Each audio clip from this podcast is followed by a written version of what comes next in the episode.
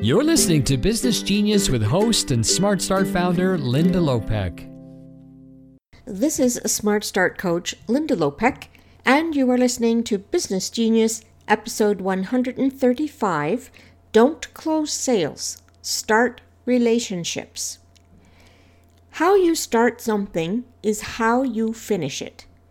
Whether you're selling a product or a service, each new customer undergoes an onboarding experience as they transition into working with or using whatever you sold them. As the business owner, you are responsible for creating that experience in a way that leaves them thrilled with the decision to buy from you and not one of your competitors. The customer's onboarding experience actually begins before the purchase and continues with everything you present them with or ask them to do after buying from you. For example, how friendly are your sign up and payment forms? And how well are you reinforcing that buying what you sell was a good decision in your post sale communications? Yes, you probably have an automated email sequence in place.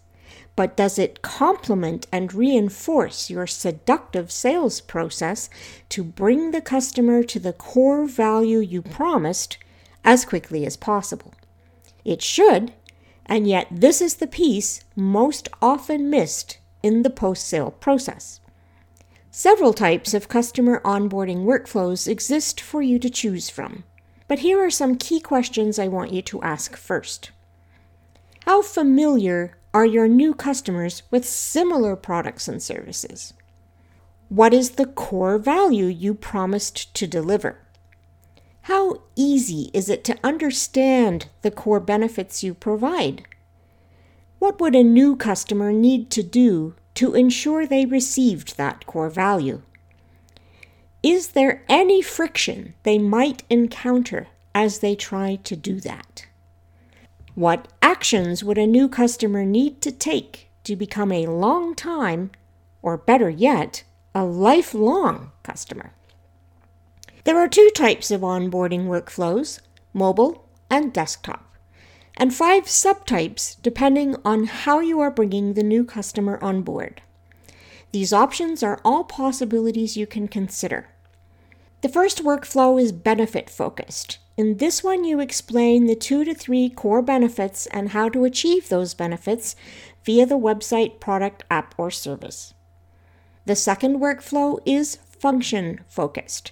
A function focused workflow explains the two to three core functions of the website, product, app, or service and how to use them.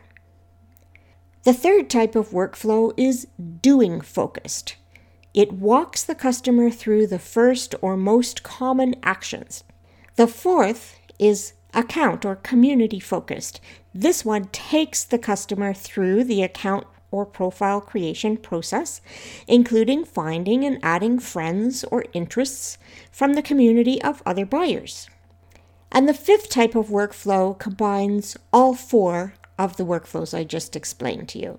And you would use a combination for complex websites, products, apps, and services you were selling, and it might be necessary to combine the four to make the onboarding process seamless.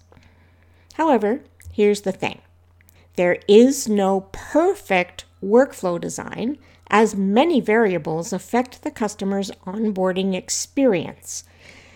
A lot of research, testing, and optimization is required to get it as right as you can based on what you know and are observing. It's not enough to have a new customer sign up with you. You must retain them to recover the cost of their acquisition. This makes it even more critical to have a clear understanding of your ideal customer and their expectations of your product or service. These expectations might have existed prior to shopping around, but they are definitely created by your sales process. Not meeting them has an immediate impact on your refund request rate. At the end of the day, I think it's fair to say that selling doesn't end with the purchase. The purchase is where the real selling begins.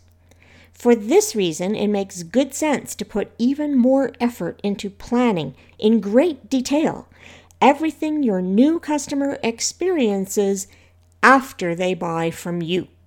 Until next time, this is Smart Start Coach Linda Lopeke, here to help you grow your business genius and love your work, whatever it may be. Don't let your business dreams die. The Smart Start community is full of top performers, brilliant thought leaders, and extraordinary entrepreneurs. Together, we're changing the face of business, changing the world we live in, and changing lives, including our own. Over 59,000 entrepreneurs know the difference Smart Start makes. Come join us and start building your business dream. Find more ways to unleash your business genius at smartstartcoach.com.